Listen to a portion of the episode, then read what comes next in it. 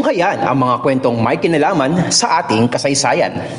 Palaguin ang inyong kaalaman at kamalayan sa mga napapanahong issue na pinag-uusapan.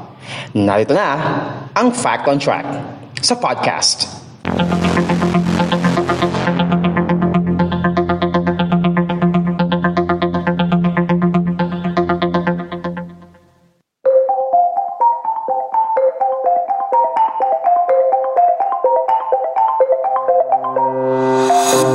Kasaysayan, kalaman at mga napapanong usapin sa lipunan Fact on Track sa podcast. Tayo po ngayon ay napapakinggan sa Spotify, Anchor, Pocket Cast, Google Podcast at sa Red Circle. At napapanood nyo rin po itong video na to sa YouTube at sa Facebook. So kung kayo po ay nanonood sa ating YouTube channel na Podcast Demands, don't forget to subscribe and click the notification bell button, especially yung all na option doon para masundan nyo po yung mga susunod na episodes ng Fact on Track sa podcast. And also, kung nanonood naman po kayo sa ating Facebook page na Podcast Demands, don't forget to like and follow our page.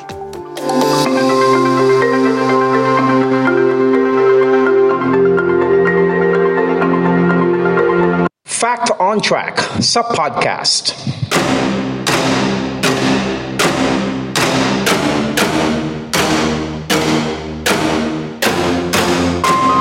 Sa dalawang dekadang pamumuno ni Ferdinand Marcos bilang Pangulo, marami siyang mga naging kritiko. Kasabay rin nito ang paglakas ng aktivismo na lalo pang tumindi nung ideklara ni Pangulong Marcos ang batas militar noong September 21, 1972 na para sa iba ay paraan niya raw yun upang patahimikin ang kanyang mga kritiko at magtagal sa kapangyarihan. Kung kaya't sinuspindi noon ni Pangulong Marcos ang pribilehiyo ng writ of habeas corpus na nagresulta sa libo-libong kaso ng mga paglabag sa karapatang pantao. Ngunit sa kabila nito, dalawang babae nung panahon ng martial law ang tumindig at lumaban sa diktadoryang Marcos. Kung kaya't sa episode natin ito mga kapodcast, ating pag-uusapan sina Lorena Barros at si Liliosa Hilaw.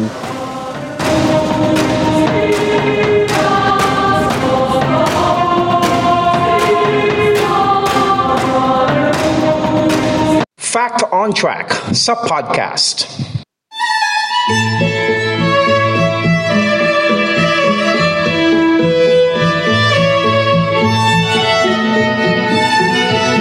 Nating pag-uusapan ay si Maria Lorena Barros. Ipinanganak noong March 18, 1948 si Maria Lorena Morelos Barros.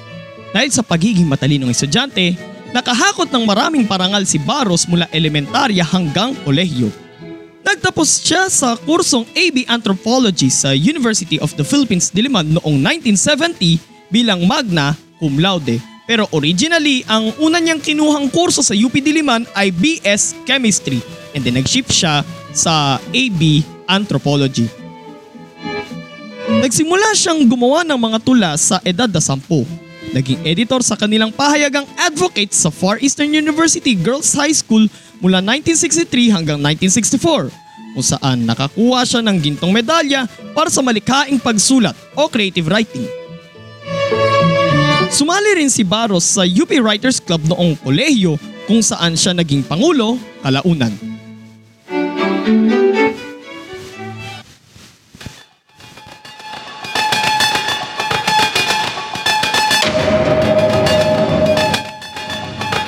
Habang kumukuha ng masteral course sa UP, nagturo ng Ingles sa kolehiyo si Barros after niyang graduate.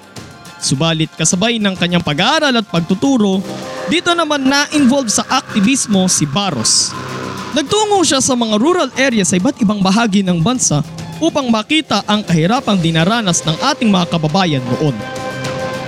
Una munang sumali si Barros sa Samahan ng Demokratikong Kabataan o SDK hanggang sa maitatag naman niya ang malayang samahan ng bagong kababaihan o Makibaka noong April 1970. Dito ay nagkaroon nito ng maraming chapters mula sa mga pabrika, sa mga komunidad, sa mga exclusive na girls schools hanggang sa iba pang panig ng bansa. Nang suspindihin ni Pangulong Marcos ang writ of habeas corpus noong 1971, isa si Lorena Barros sa 63 student leaders na kinasuhan ng subversyon. Nagtungo siya sa ibang lugar upang magtago at umakas. Sa kanyang pagtatago, dito niya nakilala at pinakasalan ang kapwa niya aktivista na si Felix Rivera na napatay sa isang engkwentro sa San Agustin Isabela noong 1971. Later that year, pinakasalan naman niya si Ramon Sanchez na dati niyang profesor at naging commander ng New People's Army. Nagkaroon sila ng isang anak. Subalit noong November 1973 ay inaresto si Lorena sa Sorsogon habang siya'y nagdadalang tao. Pero dahil sa naranasan niyang torture sa kamay ng militar, nalaglag ang kanyang dinadalang sanggol.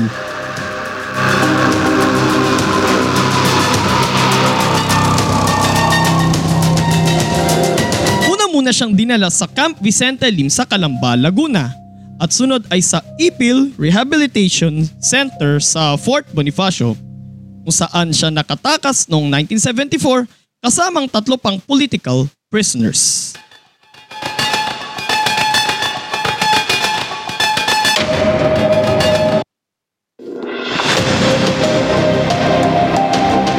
Muli siyang sumali sa mga lihim na kilusan na nagtulak na nagtulak sa kanyang paglaban sa diktadorya. Habang nagtatago, nagpatuloy pa rin siya sa pagsulat ng mga kanta, tula at mga essay. Gayunpaman, pinatungan siya ng Raymeng Marcos ng 35,000 pesos sa kanyang ulo sa sinumang makakahuli sa kanya. Pero napatay si Lorena Barros sa isang engkwentro laban sa puwersa ng konstabularia sa barangay Cagsiay 2, Mauban, Quezon noong March 24, 1976. Pinangakuan pa siya ng tulong medikal ng militar kapalit ng mga nalalaman niya tungkol sa mga komunistang grupo. Pero ayon kay Lorena, mas nanaisin pa nitong mamatay kasama ng kanyang mga paniniwala. Si Lorena Barros ay namatay sa edad na 28.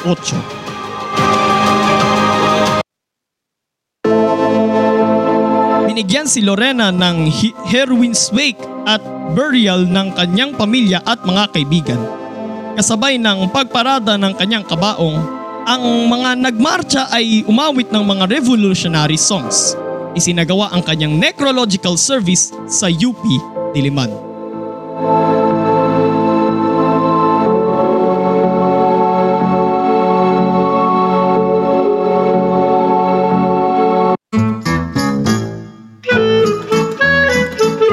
Sunod naman natin na pag-uusapan ay si Liliosa Hilaw.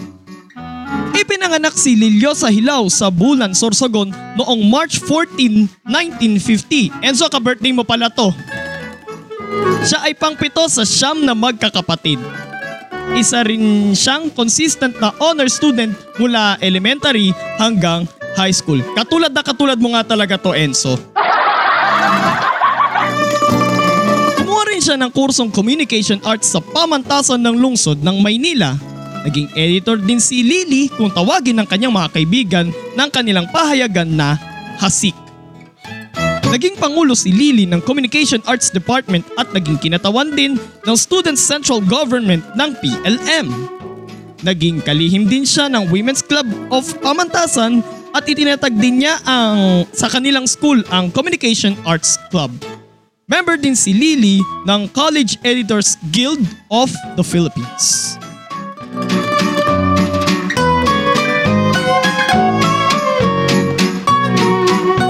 Subalit nang ideklara ni Pangulong Marcos ang martial law noong 1972, dito naman nagsimulang dito na, na dito na nagsimulang magsuot ng itim na damit si Lily dahil ayon sa kanyang isinulat sa kanyang diary, patay na ang demokrasya. I think sa English niya yata to sinulat, sinalin ko lang sa Tagalog na parang siguro sabi dun sa English ay democracy is dead. Tuloy tayo. Subalit sa kabila ng pag-us pag-usbong ng student activism, never siyang naging aktibo sa mga ah, kilos protesta dahil na rin sa kanyang kondisyon. Because Liliosa Hilaw has asthma and allergies. Isinulat din niya sa kanilang pahayagan ang kanyang mga sanaysay na ang ilan dito ay may pamagat na The Vietnamization of the Philippines at Democracy is Dead in the Philippines under Martial Law.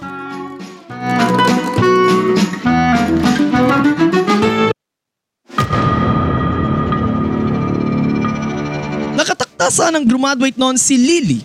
Ang kaso, gabi ng April 4, 1973, nagtungo sa kanilang bahay sa Quezon City ang mga lasing na miyembro ng Anti-Narcotics Unit ng Philippine Constabulary sa pangunguna ni Lieutenant Arturo Castillo. Supposedly, kapatid ni Lily na isang engineer ang kanilang pakay. Pero dahil pinilit ni Lily na maglabas ng arrest warrant ang mga konstabularya, siya ay sinaktan, dinakip at ipiniit sa Camp Crame kung saan naman siya tinorture at nakaranas rin ng sexual abuse. Ito ang naging dahilan ng kanyang pagkamatay noong April 5, 1973. Ayon sa mga otoridad, nagpakamatay raw si Lily sa pamamagitan ng pag-inom ng muriatic acid.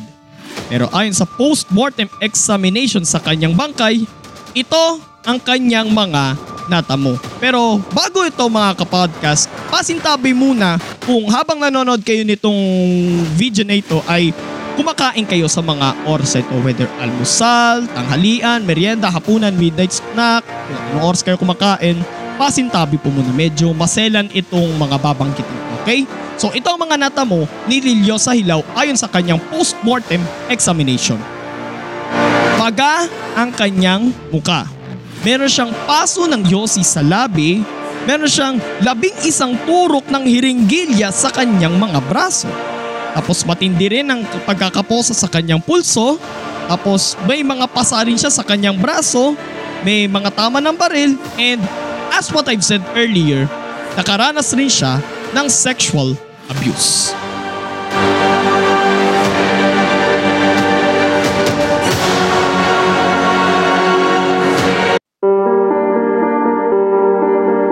Ginanap ang kanilang graduation ceremony two weeks after her death. Pero hinayaan nilang mabakante ang isang upuan para kay Lilio sa Hilaw na nakatanggap ng kanyang degree posthumously plus with honors.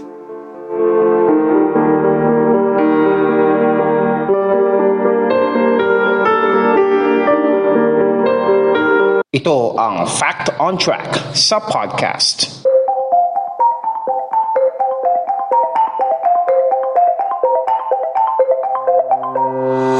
This coming September 21, anong araw yun Enzo? Tuesday. Okay. This coming Tuesday, September 21, uh, gugunitain natin ang, tama ba calculation ko? 49th anniversary ng Declaration of Martial Law. Tama? Okay, thank you Enzo. So, naalala ko tuloy an bang eto. Sinasabi daw na kaya raw idineklara ni President Marcos ang martial law para labanan ang patuloy na paglap, paglakas ng komunismo.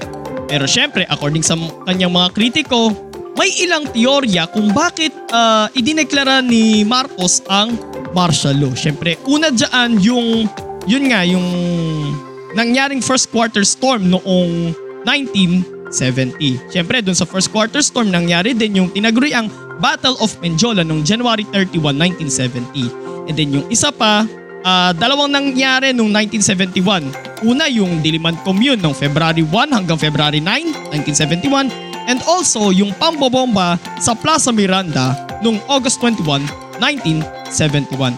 And ang sasabing sa pang doon is yung uh, kunwari ang assassination plot kay noon ay Defense Minister na si Juan Ponce Enrile.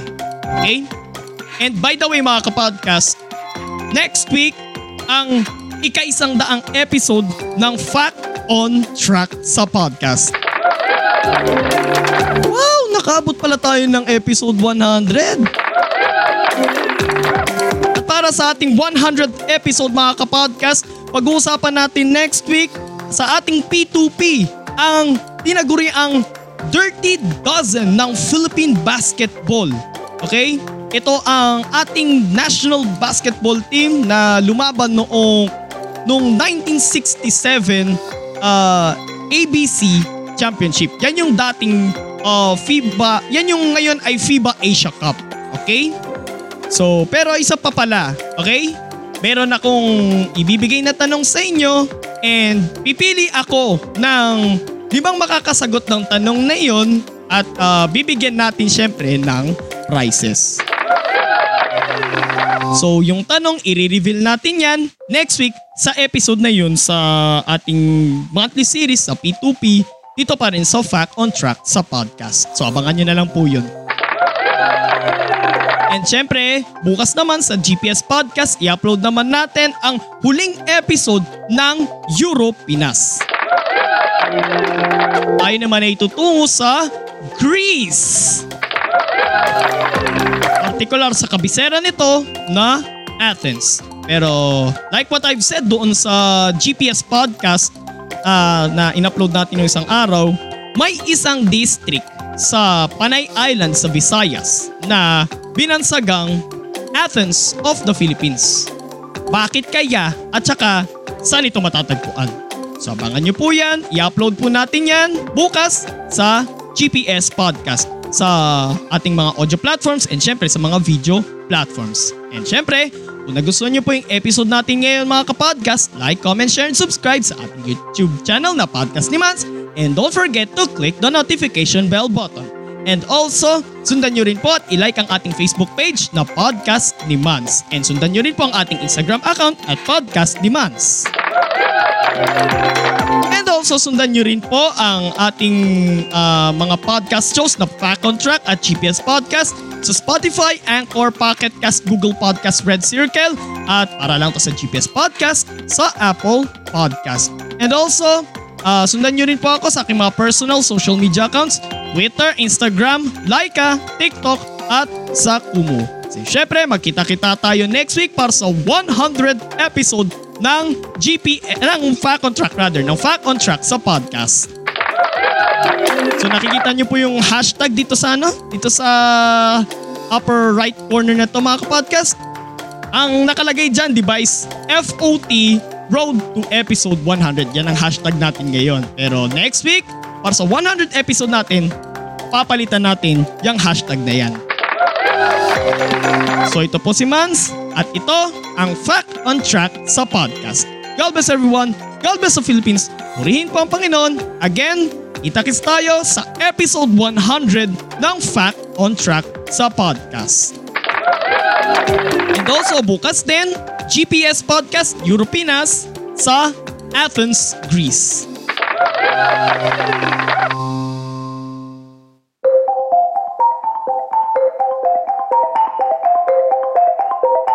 Inyong natunghayan ang isa na namang edisyon ng Fact on Track sa podcast. Patuloy na subaybayan ang Fact on Track sa Spotify, Anchor, Google Podcast, Red Circle at Pocket Cast. At mag-subscribe sa podcast ni Mans sa Facebook, YouTube, Twitter, Kumu, Laika at TikTok. Maraming salamat sa inyong patuloy na pagsubaybay.